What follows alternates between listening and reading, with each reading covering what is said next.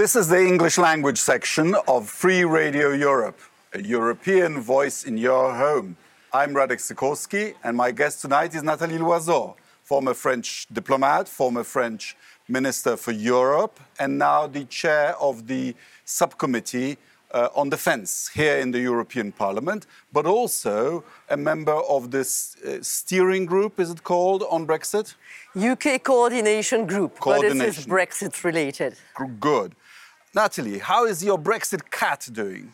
Oh my God. Um, he's been doing quite a lot of noise recently. Uh, I hope that even if he stays out, uh, we'll still be in good relations. I, I, I understand that the cat was uh, pairing to be left out of the house, but when you opened the door, didn't want to leave, right? That's right, for quite a time, uh, and already making some noise, I have to say. And is the cat going to leave by the, by the end of the month? Ah, if only I know. well, uh, anyway, 31st of December will come whatever we do.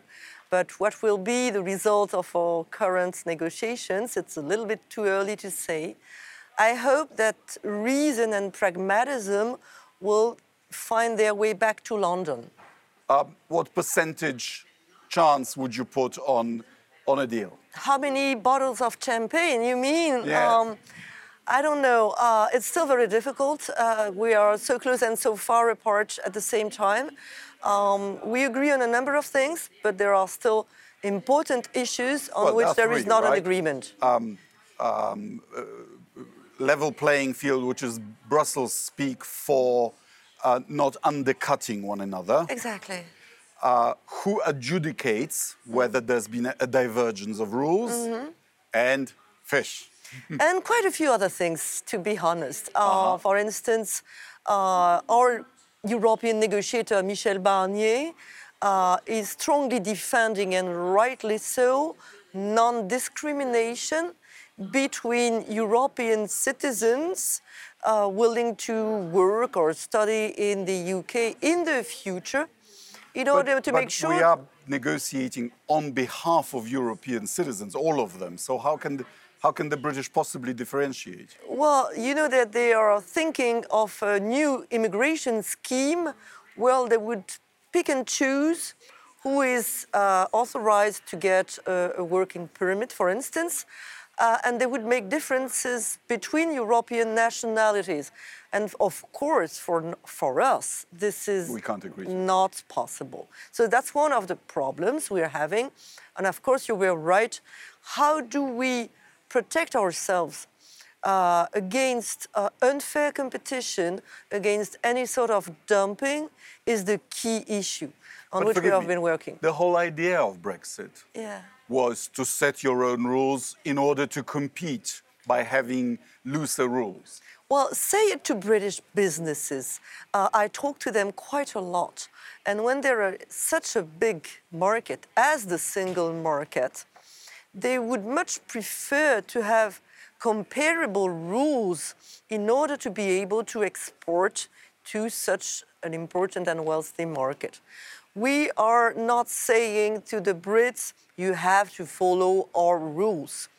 We are simply saying if you want free access to the single market, no tariffs, no quota, something that we haven't granted to anyone yet, well, you have to be able to face consequences if you significantly diverge. This is a protection So if for you workers. undercut us, we reserve the right to, To react. to react, Exactly. which is what we do in the WTO as well, don't we? Well, which is just normal, and this is what we would do in the future for future trade agreements. So more so for such an important partner like the United Kingdom, 10,000 lorries a day crossing the channel. So it's not New Zealand or uh, Canada or Japan. It's much, much more important for our workers, for our companies, and it is reciprocal if the EU was to change completely its rules and lower the standards in the future, it doesn't seem um, something that we are ready to do now, but we don't know in 10, 20 years' time what will be the mindset in the EU. The UK could also reciprocate and say, come on, we are uh, uh, committed to environment or uh, labor laws, and we don't want you to undercut them. Sure. So it's a fair way to trading between close partners. Am I right in thinking that the issue of where the regulatory and customs border between the UK and Ireland lies is resolved? It's in the Irish Sea. The controls will be done in the ports of Northern Ireland.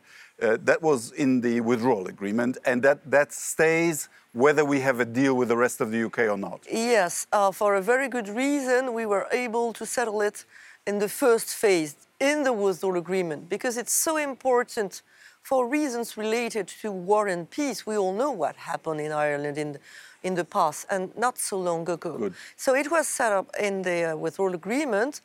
Some months ago, there was very unfortunate gesturing and posturing from the British side, uh, voting bills saying, well, after all, we don't care about the withdrawal agreement. Uh, it created a, a lost trust between negotiators. Um, there was uh, a lot of uh, calm and determination on the European side. And then came Joe Biden. And immediately when he was elected, he said, Well, I don't want to hear and see these sort of things threatening uh, the Good Friday agreements in Ireland. So now the Brits have come back to, well, what is plainly respecting their legal commitments. Ireland having more influence on the continent of Europe and in Washington simultaneously Yeah. than Britain is not an enhancement of, of uh, British power, I would say. Well, um, we all know that uh, many people in the United States have Irish roots. Uh, and uh, they played well the Irish diaspora, and I have to pay tribute to it.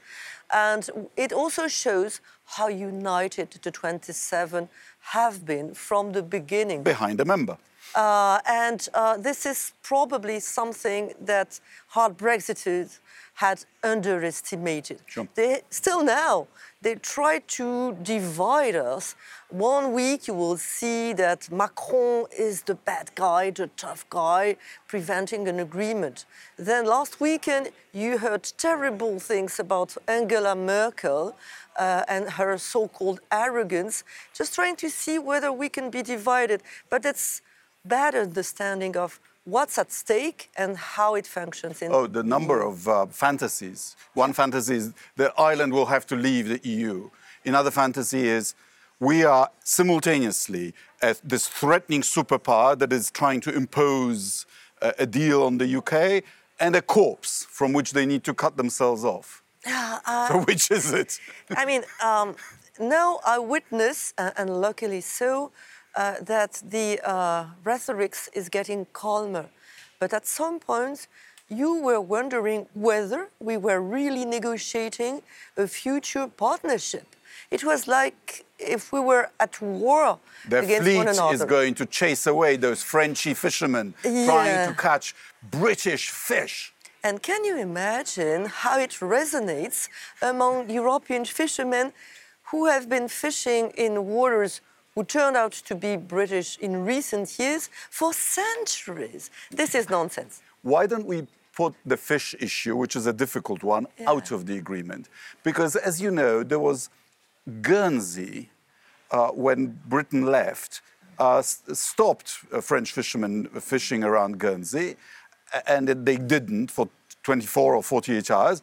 And then the Guernsey fishermen tried to land the fish in France, and the, the France said, "Well, sorry, you can't do that." And so everything went back to what was before within 48 hours. That's the reason why we are looking for an agreement on fisheries within the whole partnership. This is very simple, and the European position has always been transparent. You remember that we published the negotiating mandate of Barnier, something that the British negotiator resisted for a long time. And the position is super simple reciprocal access to markets and to waters. That's it. Right. Um, aren't you, as a fellow MEP, annoyed though that this is going on for so long, and that we will, as legislators, get so little time to examine and, if need be, ratify this agreement. This, the draft is over a thousand pages long, right? Uh, as far as I know, it's 700 pages with a thousand pages of annexes. Right. And you know that the devil is in details and in annexes. Uh, first of all, I am annoyed by the waste of time and energy that we spent in order to be able to diverge from close friends. This is absurd. We know that in the current times, we have to stand together to face all the global challenges that are in front of us. But, well, let's admit it, we respect the British decision and British sovereignty. Now, uh, the moment we are talking, we are just a few days before the end of the transition period. The agreement is not yet done. Hope it will, but that's not for certain. And if there is an agreement, we will have to work day, night uh, in order to try to go through it and to be able to ratify it between Christmas and New Year's Eve. Talk about the glamorous life of MEPs. You're um, the chair of the Defense Subcommittee. Right. Two days ago, we've uh, uh, finally agreed uh, on uh, the European Defense Fund. But as you know, there are dozens of uh, initiatives and uh, organizations and procedures and and, it, and defense is a very, very expensive business. so you can actually follow just follow the money. Yeah. And in the multi-annual budget, uh, the Commission originally proposed 13 billion euros for the whole continent for seven years. In other words, uh, less than 2 billion per annum, which was itself a good beginning, but quite modest. But um, it's been cut by half. Uh, hopefully, half of it will go for military mobility, which is, um, which is helpful to NATO, yeah, thanks to it. But do you think uh, that we are serious about defense despite this theological debate about, uh, about strategic ambiguity? strategic autonomy, my dear Radek. We, we, we are talking about autonomy, we are getting ambiguity. Uh, no, we are not. Um, just to begin with, um, no, you're right. I would have preferred to have more money, but something took place in 2020. Remember, COVID 19.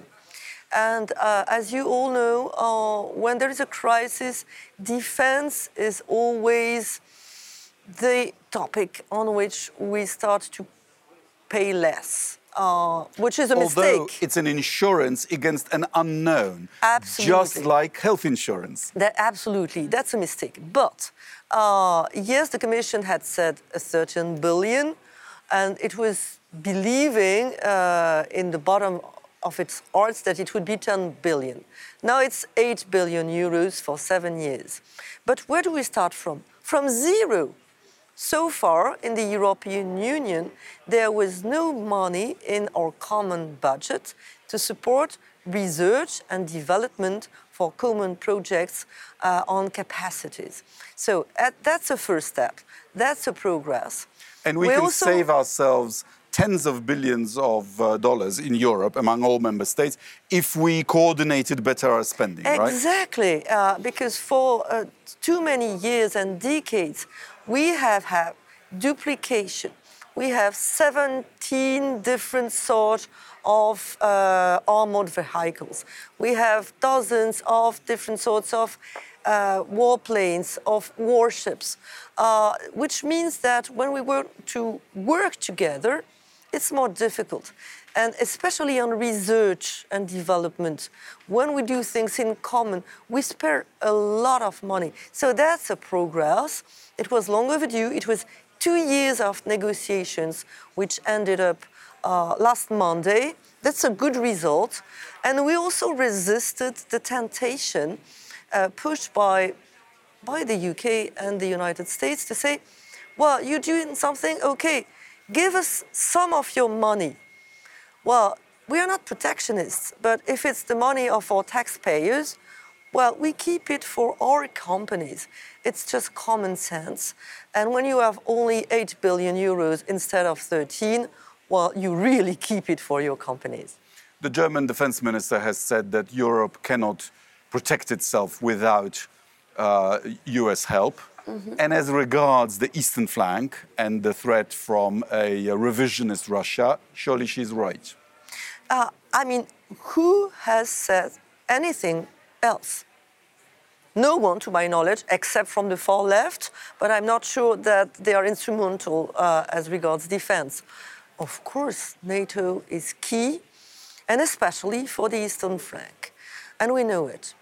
But remember, we have spent some days and nights early November wondering who would decide about our future security between Biden and Trump and it all depended on the votes of thousands of voters in Pennsylvania. Um, and we all know what Trump was saying about NATO, how little appetite he had about and NATO. Even under President Biden, uh, he will want us, I hope, to protect our southern neighborhood. We, uh, where you know we have the resources to do that. We have the resources. Uh, we have interest to do more. What is still lacking is sufficient political will.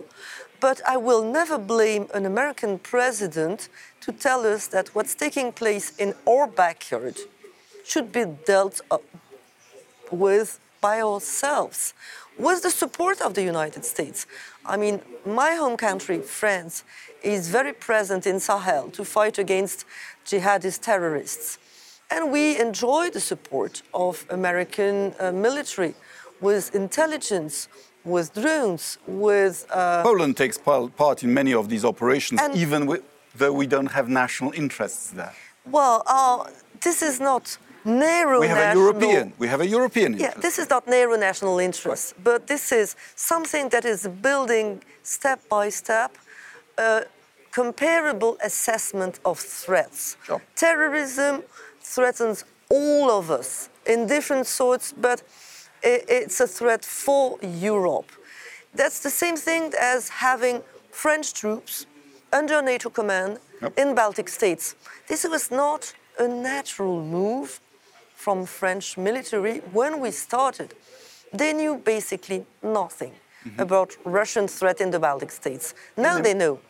In the meantime, we've spent considerable resources over a couple of decades on, the, this, on these um, um, battle groups which have never been used. Yes. Uh, what do you say to my idea, which I've smuggled into various uh, documents uh, by the European Parliament, of um, reforming uh, uh, the battle group concept? So, so, that instead of battalions drawn from member states, mm. it would be volunteers from member states mm. recruited to a unit under the command of the Foreign Affairs Council and finance from the EU budget. Mm. Uh, the thinking being that if it's volunteers, um, there might be political support for actually using such a unit. And of course, if you French were to train it by your French Foreign Legion, that would be a bonus. well, you know, um, first, it's creative and I like it. Uh, second, uh, we have to be pragmatic we have to use everything which works. We have to give up with acronyms and everything that makes European defense impossible to understand by ordinary citizens. Basically, we have tried something comparable with what we call the European Intervention Initiative. It means that. And we have the Peace Fund, which is really a war fund. And we have the peace facility, which uh, will allow us, uh, hopefully in the coming days, to provide uh, third states which we support with military equipment. Because when we train them, when we uh, give them advice, and if we don't give them weapons, it's very uh, little added value. But look at what we are doing uh, in Mali right now. We have French special forces fighting jihadists we have invited other uh, volunteered uh, members of European Special Forces to join under French command because it's quite uh, uh uh, demanding context uh, to fight you, jihadists together. And who is coming? Not the ones you would think of uh, at the first stage Estonians, Czechs, Italians, because they consider that we have things to do in common, and also because when you have special forces and you never have them on the ground, on the battlefield, they never get real training. And these countries do value the, the notion that they are having a training with French special forces. These are different formats. Sure. And I would like to say nice words about uh, the uh, High Representative Josep Borrell. I'm not sure his predecessor would have said, well, whatever the color of the cat, if it catches mice, it's okay. I'm sorry to quote Mao Zedong, but I uh, think that was Comrade Deng Xiaoping. Oh, that was Deng Xiaoping, you're right. Uh, but uh, in terms of defending ourselves, it's not the branding which is important, it's the results. Things that we are able to do in common among Europeans. Well, let's push them, let's make sure it works, let's learn lessons when it, it doesn't. And battle groups, well, it was a failure because of lack of political will. And it all comes back to it. of the member states. Of the member states, sure. And then, you know, when Europe is weak because member states don't act, the favorite uh, game of our nationalists is to blame, blame Europe. Exactly, for competences that Europe doesn't have. That's, that's right. Um, we have a couple more minutes, so a couple more questions. Um, we have just agreed to create the Recovery Fund, which is a um, joining together of debt and responsibility for the debt, which is a big step towards uh, greater unity of Europe. The Germans have agreed to that. They, they used to be re- resisted, now they've agreed. Um, but President Macron has proposed something much more ambitious.